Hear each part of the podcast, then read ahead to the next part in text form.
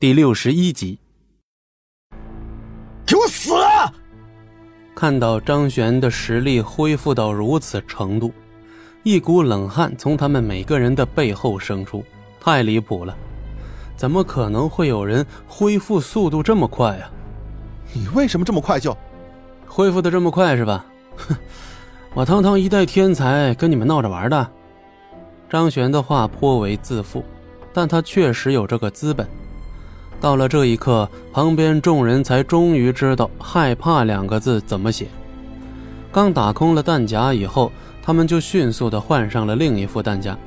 但是张璇的枪管犹如死神的镰刀，每发射出一枪，便会有一人倒地不能动弹。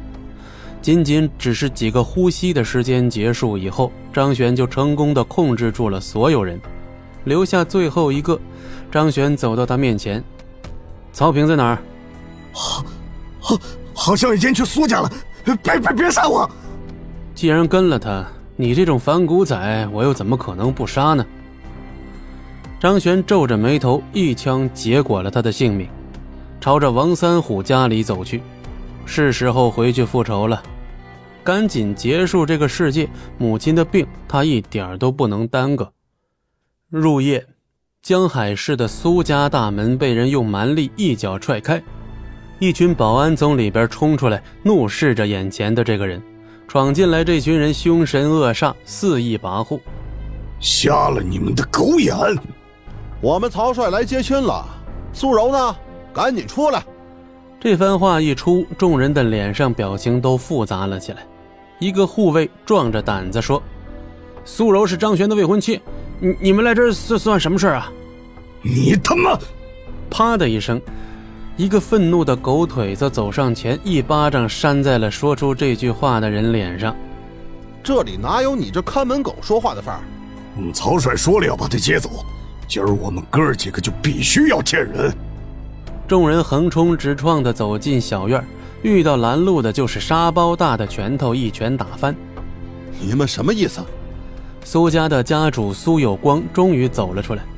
他看着面前土匪一样的人群，惊声怒斥：“苏老板，你们家大业大的儿女众多也不多这一个人，但我们大帅那边可是点名要这个女孩的。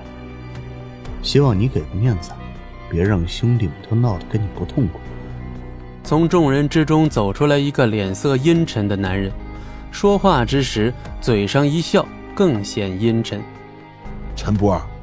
为什么你们大帅偏偏看上我苏家的女儿啊？以他的条件，去哪里找不是找啊？放过我们这小小的苏家吧！苏有光满脸无奈，接连抱拳。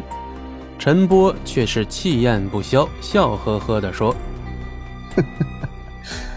苏老板，我也不瞒着你，这苏柔本来是那张璇的女人，但我们大帅也觊觎已久。”现在这不是换了张璇的位置，就赶紧一解相思吗？哼，这又如何对得起张璇？我的女儿，又岂是可以随意转手之物件？苏有光气得胡须颤抖，愤怒的咆哮。陈波却笑得更厉害了，哈哈哈哈哈！就是这种感觉。今天我们大帅已经挑明了。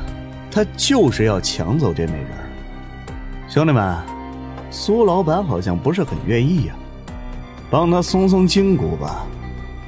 陈波越做越离谱，甚至要在苏家大院中给苏有光打一顿。你敢！随着一声娇喝，里屋中走出了一个女的。哟，这不是苏家大小姐吗？您终于出来了。陈波脸上浮现出了得意之色，刚才招呼众人打人，就是想强行的把苏柔引出来，现在看来他已经得逞。本集播讲完毕，感谢您的收听，我们精彩继续。